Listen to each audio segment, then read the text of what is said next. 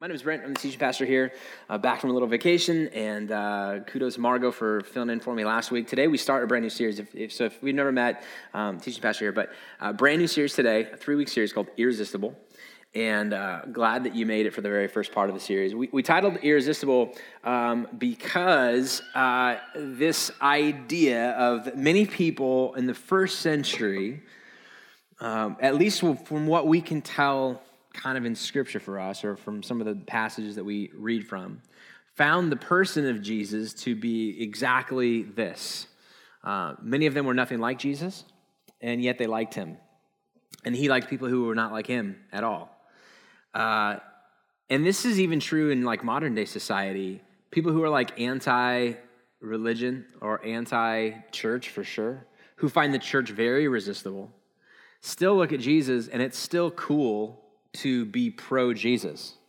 You don't read, a, you can read a lot of anti church and organized religion stuff on Twitter, but no, very rarely do people come out and be like, ah, Jesus, overrated. Um, not really into that. That's like, you know, his message, his method, all that stuff just kind of works. And so, even in today's society that is not uh, typically default religion, it, they still find him to be somewhat irresistible. And yet, the church unfortunately, the medium for the message, even the message of Christianity, the message of Christianity, one based on grace through faith and, and the fact that there's a God who loves you, like it's very, it's very irresistible. We're drawn to any sort of expressions of grace. Um, and yet, the, while the message may be irresistible, the medium upon which it's delivered, typically the church, um, can be very resistible. So, we are going to be talking about why that is and why um, it shouldn't be. Uh, and if you gave up on Christianity because of something you read in the Bible or something you heard was in the Bible, my comment to you is that you may have given up on Christianity unnecessarily. This is the point that I'm going to try and prove over the next couple of weeks. Because typically, what has happened uh, in terms of why you found Christianity to be easily resistible was something that you read or somebody told you something that was in there. And for a while, you were kind of maybe neutral on it. And then somebody heard you were kind of like maybe checking out church or whatever. Um, and they said, Well, have you thought about like that? What, what do you think about this phrase? And, and if you, for, for many of you, you probably go, That's not in the Bible. And they're like, It is, though. Look it up. Like, here's chapter, here's the verse. And you looked it up and be like, Lo and behold, there it is. And you're like, oh, I don't believe that. I mean, that's crazy. And you can't believe that it's in there. And maybe for you, Eastlake's been the first church you've ever really, like, truly been a part of. And so you're like, Brent never talks about this part of it. Like, what do I have to go to 101 and then find out these are also in here, everybody? You know what I mean? Like, it's very deceptive and disingenuous in that way. And you're kind of glad that I haven't talked about it, but you kind of wish that I would, or you're not sure where it's at. And so you've got like one, one hand on the proverbial door, like, I'm about ready to leave uh, and especially if these things get, you know, if there's a sermon series on that specific chapter, or, or I just haven't been able to attach that to like real life. And there's parts of it that I like. There are things that that you talk about in general, Brent, that I'm like, I think I want that for myself. I want that for my kids. I want my son to marry one of those types of people. Uh, I want to work for somebody who believes that kind of stuff and operates and lives out their life like that. But uh,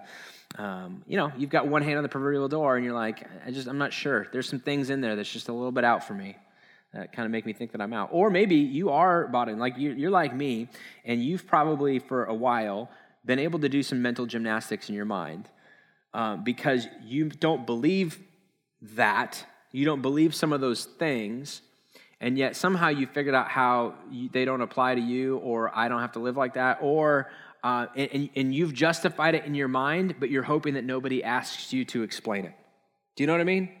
Like, well, what about this? And you're like, la, la, la, la, la. I'm going to act like everything that I believe is Jesus and cookies and rainbows and love one another and let's give ourselves up for one another. And like, that's all the stuff that's like super sexy to talk about when it comes to church. So let's do that. That's what's way more of a draw in that way. So, what do you do with the stuff that's, that's not all that irresistible? What do you do with the stuff that is entirely resistible in that way? So, but for the next three weeks, including today, I want to talk about why I don't think you need to leave.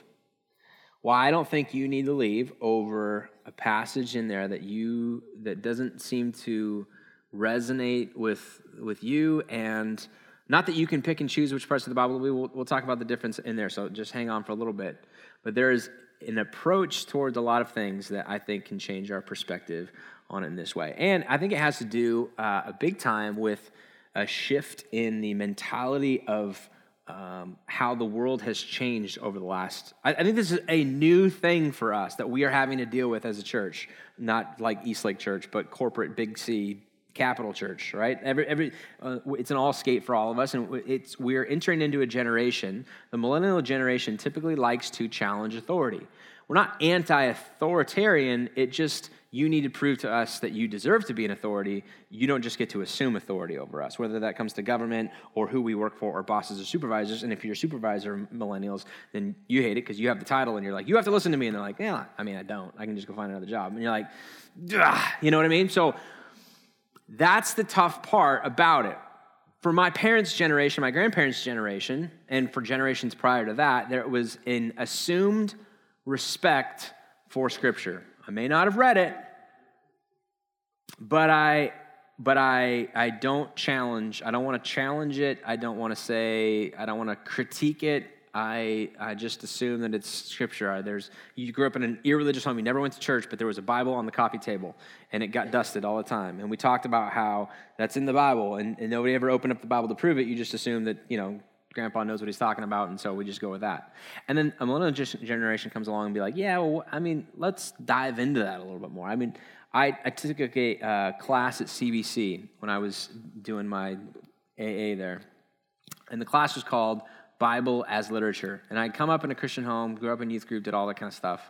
Uh, for me, the Bible was like you just took it and the whole thing worked and everything made sense and this is what we're this is the basis for what we're going to go for and everything you don't question this if these two things don't match then you've got something wrong over here it's not this right um, so then i took this class uh, bible's literature at cbc and, and then a teacher begins to you know stand up and i thought it was going to be by the way one of those easy a's because i was like dad's a pastor. Like I had read the whole thing at some point in high school. I was like, I'm going to read this whole thing just to do the discipline. I mean, I probably fell asleep reading it multiple times. Didn't retain 99% of what I read, but I had read through the whole Bible at one point. So I'm like, this feels like an easy A. Uh, not an easy A, turns out, as it was. Uh, and uh, there were some things that were presented where. Uh, have you thought about this? And what about this? And why aren't these included in the kind of scripture? And did you know? Did you know? that so and so that so believes that this was written post exilic context and this wasn't really. And if there's a Genesis story, if it talks about creation, uh, how does that work? Because Moses wasn't even around to write that kind of stuff down. It's not like Dear Diary. Today, on day one of creation, God had created. He didn't even create man until the sixth day. So, how in the world could he have written what was down on the first day? And you're like, uh, la, la, la, I don't want to talk about it. I don't know. I just, I just want to go to church and be a good person. You know what I mean? That's that's, that's kind of how it had worked for a while. So, if at all, that's like, oh, there's some tension there. I feel it. Like that, you found yourself in the midst of, on that spectrum, somewhere along the spectrum, then I hope that this series will be a fruitful thing for you. Because what I want to do is, because I, I, truly believe that the, the gospel is truly irresistible. And I want to take our cue about what is the foundation for our faith and what is the epicenter of our confidence. Is it in the social construct of a book that had come together and provides meaningful life advice and should not be questioned? Or is it something more? And when we look at the life of the early church and the disciples who are commended in this text as people who were followers of Christ, and who nobody would question the authenticity of a guy like Peter or Paul or James or John or whatever. And yet, this thing called the Bible, Te Biblia in the Latin form of it, would not actually come into existence until well after their death. So if we can say with genuine all, you know, everything, that those were truly, like if we could get, if we could be like them, man, that would be great. They had no Bible to point to and say, that's the source of our faith. They instead, as we're going to look at today, pointed to something entirely different. So maybe, so maybe, just maybe, the epicenter of our faith, the epicenter of our confidence in what we believe, should reflect that sort of thinking. All right, so today we're going to look at a passage in Acts, uh, uh, several stories that are going to take place between chapters 3 through chapters 5, in case you want to uh, read it for yourself later at home. Uh, reminder that the uh, book of Acts was a letter uh, written, part two of a, a, series of letters written by a guy named Luke. In Luke chapter 1, Luke was, by the way, one of Jesus' disciples, but not one of the 12, so let's not get confused there. He was a doctor, really well educated, um, and then probably wealthy enough to be in a position to write things down. Remember, paper, pens, uh, and the ability to learn and write and read and write uh, were all very upper echelon, high society type stuff. Not everybody could do this. Um, and so he probably felt an, a certain obligation to write some of these things down. And we, we can kind of get that because in Luke chapter 1, he begins to write his letter by saying, To my dear friend Theophilus, um, and it, who appears to be this person who has investigated some of the claims of Christianity, but like any good game of telephone, things have kind of gotten misconstrued over the, over the, the, the, the time frame. And so Luke says, I'm going to try and write for you an orderly account of what actually took place so that there's no loss of misinformation that gets to you, right? So I've taken it upon myself to write an orderly account of this, and then he writes this, these two letters. First, he starts with Luke, uh, a book. He didn't title it, I'm going to write a letter, and it's going to be called Luke, and it's going to be in the Bible, right? He just wrote a letter the early church later go, that's an important letter. We should keep that for generations to come. What should we name it? Why don't we name it the guy who wrote it? That sounds really great. Not creative, but let's do it. Um, and so they called it Luke. So he did not, by the way, intend sit down and go, I'm going to write a book of the Bible. That would be a little egotistical, and he wouldn't do that. He is writing to a friend. Keep that in mind of this. So then he writes Luke, and a few years later, he writes about the acts of the apostles, the actions of the apostles post Jesus. We just simply call it the book of Acts, but it's ACTS, the Acts of the apostles. And in Acts chapter 3, uh, actually, let's start with Acts chapter 1.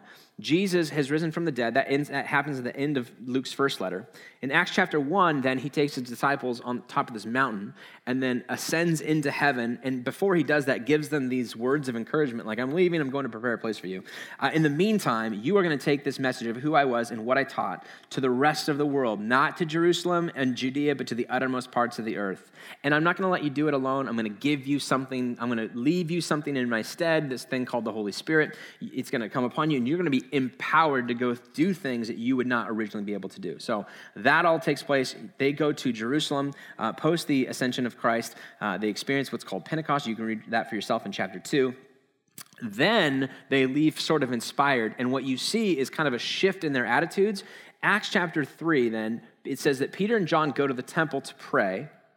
And while they're there, they come across a lame man who had been lame from birth. Why is he lame? He's got an Oregon Ducks jersey on, and he didn't even go to that school, all right? And so he just likes the team because of their jerseys. And so he's very lame, and also he can't walk. So there's two things at play here. And so he, he, he, uh, they see this lame man, and he apparently is semi famous because the way that they present him is, is such that the entire community knows Larry. It's not, his name's not Larry, we don't have a name for him but it'd be like, oh, that's, that's Larry. He just gets dropped off at little different points throughout the city every other day, trying to get money to be able to kind of live on, survive on, because he, he can't walk. And so this day he's outside of the temple. They see him, he's peddling for money, uh, and they say, hey, we don't have any money for you, but what we do have, we give to you. In the name of Jesus Christ, rise up and walk. Now, whether you believe in miracles or not, let's suspend that belief. You can figure that, we'll figure that out in another series. But in this story, he is healed. He stands up, and as you could guess, is very thankful and excited to be around these guys and now is willing to follow them and do whatever they say in the same way that when Jesus would heal people, they would say, Well, we'll follow you to the ends of the earth because you're doing these things that we cannot explain. So that's the story where we pick it up, chapter 3, uh, verse 11. While the man held on to Peter and John, all the people who were uh, all the people were astonished and came running to them in the place called Solomon's colonnade, which is a part of the temple out in the front. Solomon's porch, some translations say. When verse 12, when Peter saw this, he said to them, "Fellow Israelites, why does this surprise you?" Everybody's like in shock, right? Because Larry's not walking and he doesn't have his jersey on anymore. Why do you stare at us as if by our own power or godliness we had made this man walk? Verse 13, the God of Abraham, Isaac, and Jacob, the God of our fathers, so they're identifying themselves as Jewish and they're saying that we didn't do anything, it was him, has glorified his servant Jesus, you handed him over to be killed. So all of a sudden he turns. It's like the celebration. Everybody's like clapping because they're like, Larry can walk. That's so amazing. And then, and then he, they, they quickly turn the conversation around to be like, hey, you, You killed Jesus. You realize what you did? Was the Son of God, you crazy idiots, and you killed him. And they go on. You disowned him before Pilate, though he had decided to let him go. He, re- he reminds them, Pilate, who's this Roman, you know, person, Roman leadership, looks at Jesus and goes, I don't really find any reason to kill you. Um, I, I think we're going to let him go, guys. And they're like, no, we want him killed. Then he goes on, You disown the holy and righteous one and ask that a murderer be released to you. This happened in, in, Luke's account and several of the other gospels, where Pilate goes, he's trying to get out of it. He doesn't want to cause a riot. He wants to appease the people, uh, but he also doesn't really want to kill somebody who's not really deserving of being killed. And so he's like, I'm going to set up for them like a false choice. I'm going to give them either Jesus or this. Would you rather have Jesus or a known murderer? Which one would you like to be set free? Thinking, obviously, that they're going to say Jesus because they're like, well, we don't want. And surprisingly, they go, Barabbas, we'll take him. And, and, and he's like, I'm stuck. I don't even know what to do in this case. So Peter's reminding them, you chose a murderer. Not only did you not choose Jesus or not defend him or stand up for him or whatever, you chose a murderer in his place. That's ridiculous.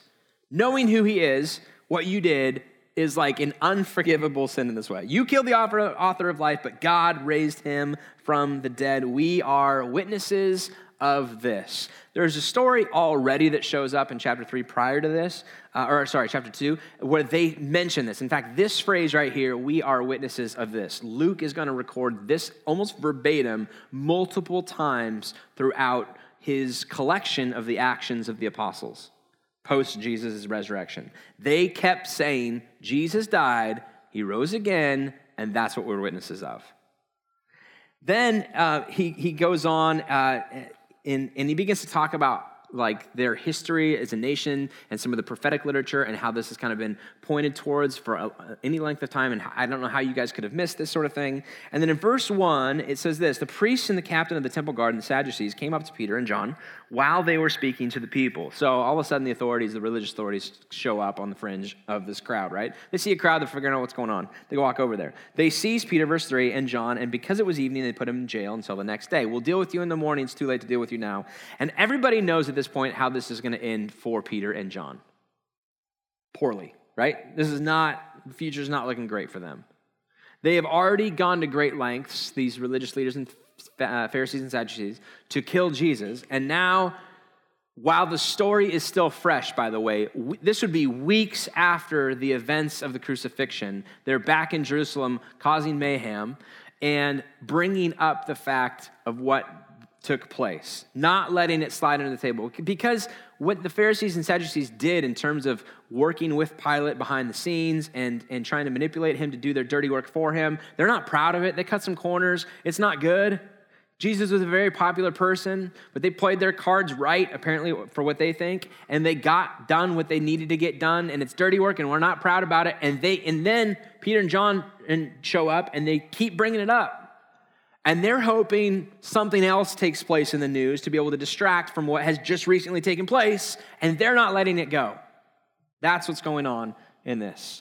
They had Peter and John brought before them and began to question them. By what power or name did you do this? Which, by the way, insinuates or infers um, that they they can't deny that Larry's walking because he's here. He's he's probably at the trial, and they're like, we all know who Larry is. I, I don't know how it worked. Uh, maybe maybe Larry was faking this whole time, waiting to build up to this moment, or maybe this is Larry's twin brother we don't know about. I don't know how you did this, but by what power do you think that you did all of this?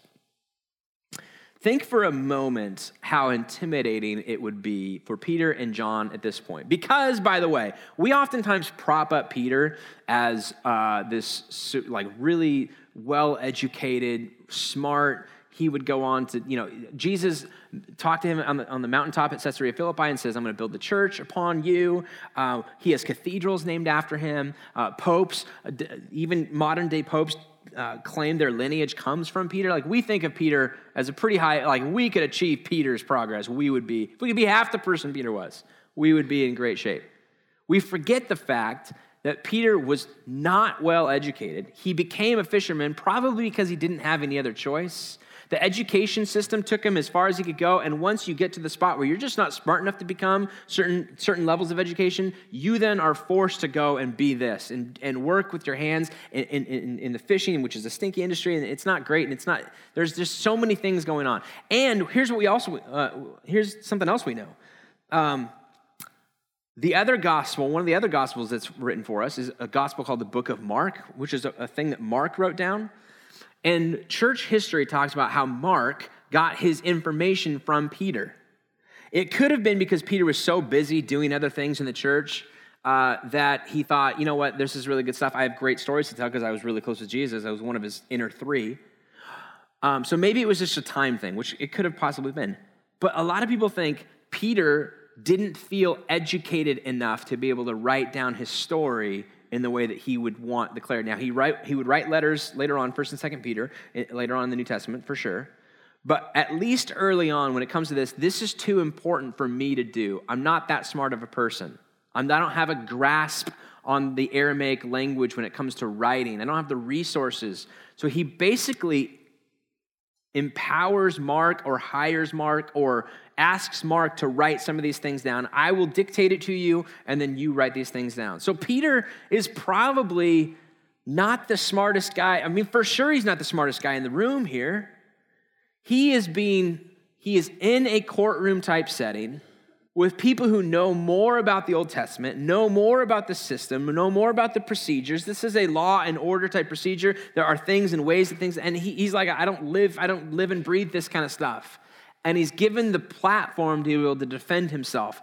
That is significant. I mean, that, I, I just don't want to put ourselves in that kind of position because um, it feels so natural for, for Peter to say what he's about to say. But I just want to make sure that we understand it is not natural he probably, they were probably expecting him to like beg for mercy, to be kind of like, I don't really know, and I'm, I'm so sorry, and would you just please let me go, and I promise I'll go away. And that's exactly the opposite of what he did. Here's how he responded Rulers and elders of the people, verse 8. If we are being called to account today for an act of kindness shown to a man who was lame and are being asked how he was healed, then know this you and all the people of Israel. It is by the name of Jesus Christ of Nazareth whom you crucified. Have I mentioned that already? Have I brought that up already? Let me bring it up one more time. Who you, and I imagine that he like takes his finger out and just points, he starts pointing fingers at people.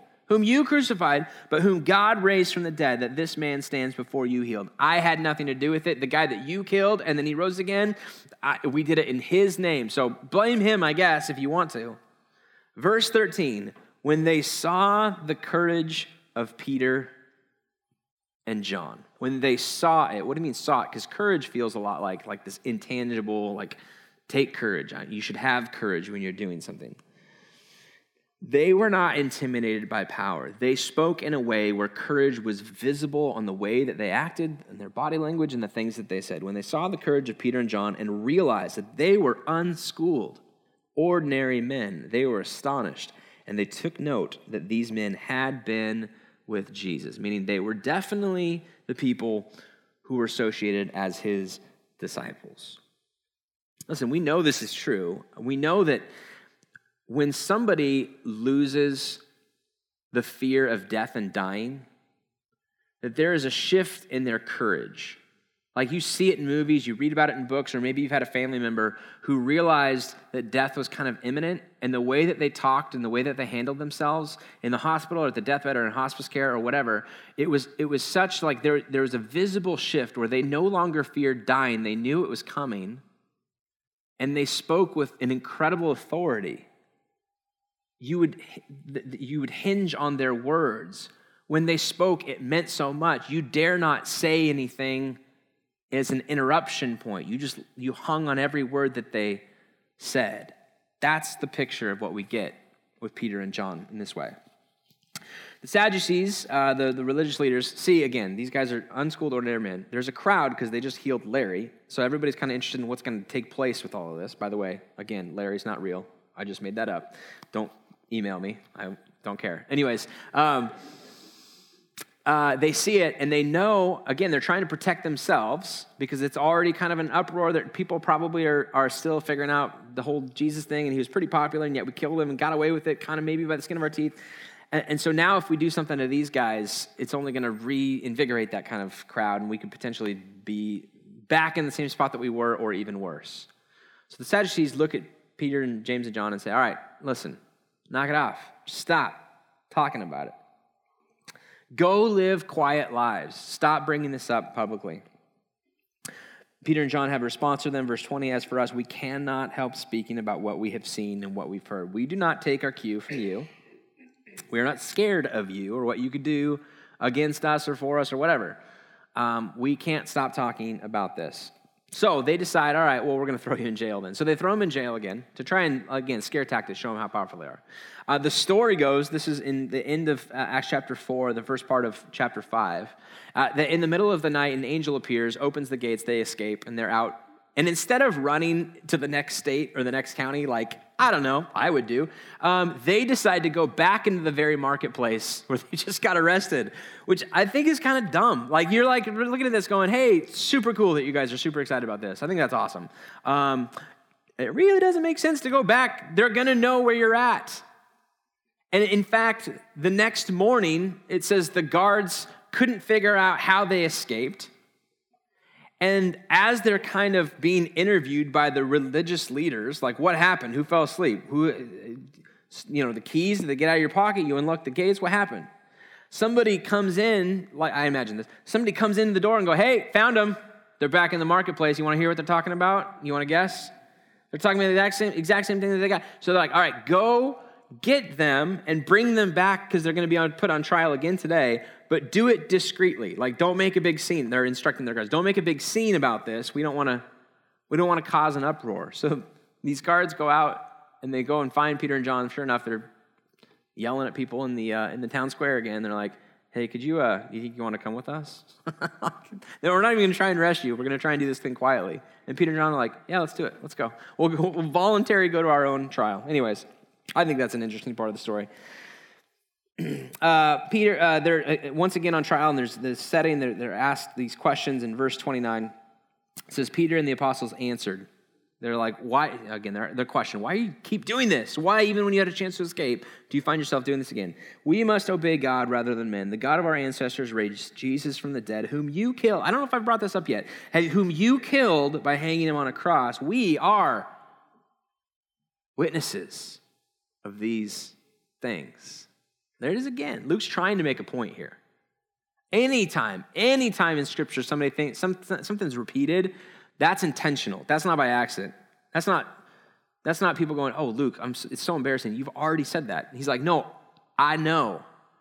I'm trying to show you how important this thing is." Then, a few verses later, as if, as if Luke could have said, "Listen, I I wrote down three or four of these stories."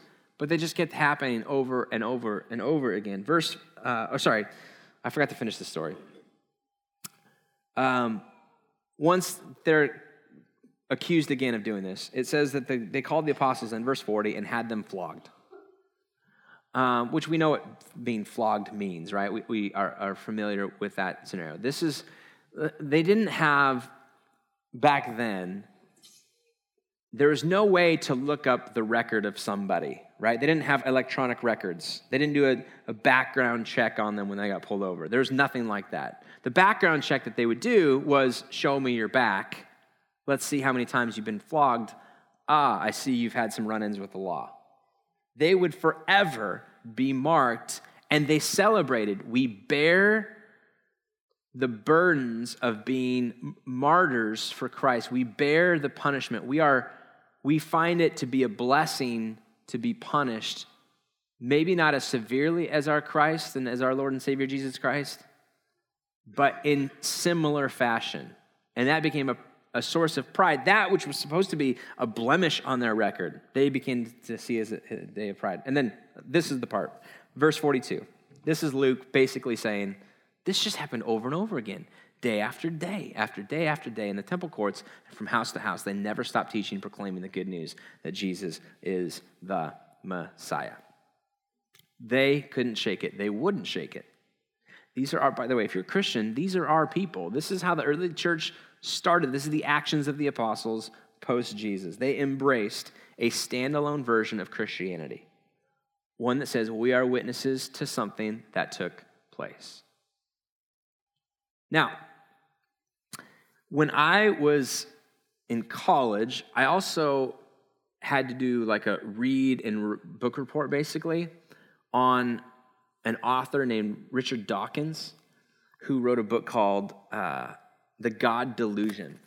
He was part of kind of like this new atheist movement post 9 11. There was like this movement toward, for uh, like a couple of famous authors. They called informally known as the New Atheists. So Christopher Hitchens, Sam Harris, Richard Dawkins, and a couple more. Wrote a lot of books um, talking about the danger of religion. Um, in a, in a state post 9 11 of heightened animosity towards Islam and trying to push, you know, Islam is the, is the, the, the mitigating factor for why they drove planes into uh, the World Trade Center. They basically said, listen, the problem is not isolated to Islam, the problem, problem is all of religion, right? So God is not great. Uh, there's a delusion of God. So I remember reading this book, and I've got a couple of quotes for you. I've used one of them before. It might be familiar to you, but um, here's what they write about in trying to really help people in their mind walk away from faith, from Christianity in general. Here's why you should walk away. Here's the first quote The God of the Old Testament is arguably the most unpleasant character in all of fiction, jealous and proud of it, a petty, unforgiving control freak, a vindictive, bloodthirsty ethnic cleanser, a misogynistic, homophobic, racist, infanticidal, genocidal, filicidal, pestilential, megalomaniacal, sadomasochistic, capriciously malevolent bully. I did, I did pretty good there, didn't I? I practiced that all week, you guys. Um, why would you want to follow a God like that? When you read, and, and by the way, when you read some of the Old Testament in isolation in that way, you see like he's not pulling this out of nowhere. Like this is this is one of those things you're like, I don't think that's really in there. Genocidal, right? Uh, infanticidal, he kills babies. Like what? Like Margot mentioned in the podcast this week, Elijah, one of God's prophets, is out and he's, he's made fun of by some kids, some teenage boys who called him Baldy, right? Hey, Baldy. And he's like, God, I pray that bear would come out of the forest and just devour these kids. And then it happened. You're like, that's not in the Bible. Huh? Yeah, it is. What do you do with that? What do you do with that? Richard Dawkins is like, you guys, you Christians, you should know this is in your Bible. Then he goes on, uh, to be fair, much of the Bible is not systematically evil. Oh, good. Little concession there. But just plain weird. All right, well, yeah, we're back at it. As you would expect of a chaotically cobbled together anthology of disjointed documents, composed, revised, translated, distorted, and improved by hundreds of anonymous authors, editors, and copyists, unknown to us and mostly unknown to one another, spanning nine centuries. You crazy Christians, you believe in your Bible. Like, you don't even know what's in your Bible. Now, here's the funny thing like, he's pointing to it and saying, the problem I have with Christianity is the Bible. And I imagine, I tried to imagine this week what Paul and Peter's and all of these apostles' responses would be to accusations like this. Like, what do you think of, if, knowing what we know from Acts, Acts chapters 3 through 5 of Peter's activity post Jesus' resurrection, what do you think his response would be in this? I wrote, like, if, if this was a debate and like so side A is presented and now here comes the rebuttal, this would be, I think, Brent's version of Peter's rebuttal. Fellas, Richard Dawkins, Christopher Hitchens, whoever else, I'm not even sure what some of those words mean. You are obviously more educated than I am.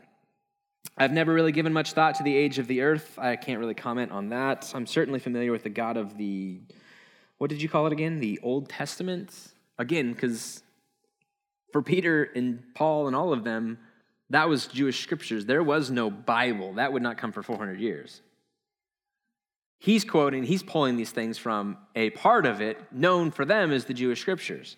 He would say, I know my people's history, including God's instructions to Moses and Joshua. I'm sure the reason I've never questioned some of those stories is because of how and when I was raised. But, gentlemen, none of that, none of what you've just said has anything to do with my decision to follow Jesus. My reason for believing isn't something I've heard or read or had read to me.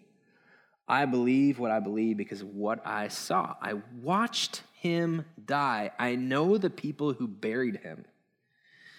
And then I saw him again, this time with my own eyes. That is the reason for my hope. Listen, the Christian faith began with the resurrection of Jesus. It began with people going, We are witnesses to something that we cannot explain. The Bible would come years later as a way of documenting what took place. The document recorded the event. The event is what spurred Christianity forward.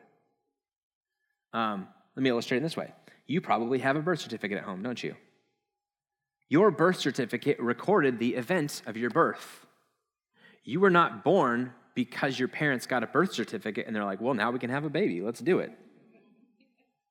If you lost, if you lost your birth certificate, you would not cease to exist. If you go to the DMV and they go, we're going to need a copy of your birth certificate, and be like, I don't have it, they'd be like, well, you don't exist then. You'd be like, no, I just don't have a birth certificate. Like, it's fine, take it away, whatever. I'm still here. I still want to drive. That, for me, is helpful in understanding okay, what we're about to in, go into is what do you do with some of this stuff that's in here? Because I lived and I grew up in a scenario where you take it away, it feels like if, if all of a sudden you discredit parts of the Bible or say, well, that doesn't really apply to you, then it feels like a little house of cards. You pull one card out from the bottom, the whole thing collapses, right? And that was an attitude for a long time for a lot of people and, and continues to be for a lot of people. Wow, you can't just start picking and choosing what you want to believe out of the Bible because after that, then what? It's a slippery slope. Then what is it that you believe? I get it. But it's interesting because the Gentile converts early on in Christianity did not convert to Christianity because of the Old Testament. They converted because of the story of the resurrection of Jesus, and then they listened to the teachings of Jesus. And then at some, some point, they became so fascinated by the divine nature of Jesus that they then begin to look back at Jewish scriptures that would help point towards and inform who this Jesus person is. And then later on, they include they, they the early church decided it would be important for us to have the Jewish scriptures as a part of our New Testament, of our New Testament documents that point towards, uh, point towards Jesus, that help inform who he was in this way. But let's not get lost behind the fact that the book did not create Christianity. The book exists because Christians were trying to come up with what are important things that we want generationally people to know about. That's what's so fascinating to me. So if, if you have walked away from Christianity because of something that existed in here that just didn't make sense to you, or just, I just can't reconcile that with how I want to live my life, and you walked away from it, and you're listening to this or watching this line or whatever, perhaps you may have walked away, uh, unfortunately, unnecessarily. So, what then are we to do with the first three quarters of our Bible. What do we do with that? That's what I hope to talk about next week. And I hope you'll come back for part two of Irresistible. Let's pray. Father, I pray that you would help us to become people who understand where to put the confidence of our faith and um, how we live this thing out. I, I pray that um, you would help me and, and corporately us as, a, as a, a group of people navigate and go try and understand the path of the disciples and what they believed and how that inspired them. And may we be the type of people whose lives are forever changed, not because of something that we read, and, and we're not witnesses to the resurrection, but we can put our trust in those who did and, and really believe if that's true, and if, if he conquered death in that way and then has something for us, and we can learn about and be fascinated by the person and the teachings of Jesus. perhaps then that would change how we believe uh, everything. And uh, this can be a really challenging piece of our faith, especially for those of us who've called ourselves you know, Christians for a really long time. I pray that you would give us wisdom as we navigate and courage to move forward when we know or when we feel like you're revealing this truth to us. So give us that wisdom and that courage in your name. Amen.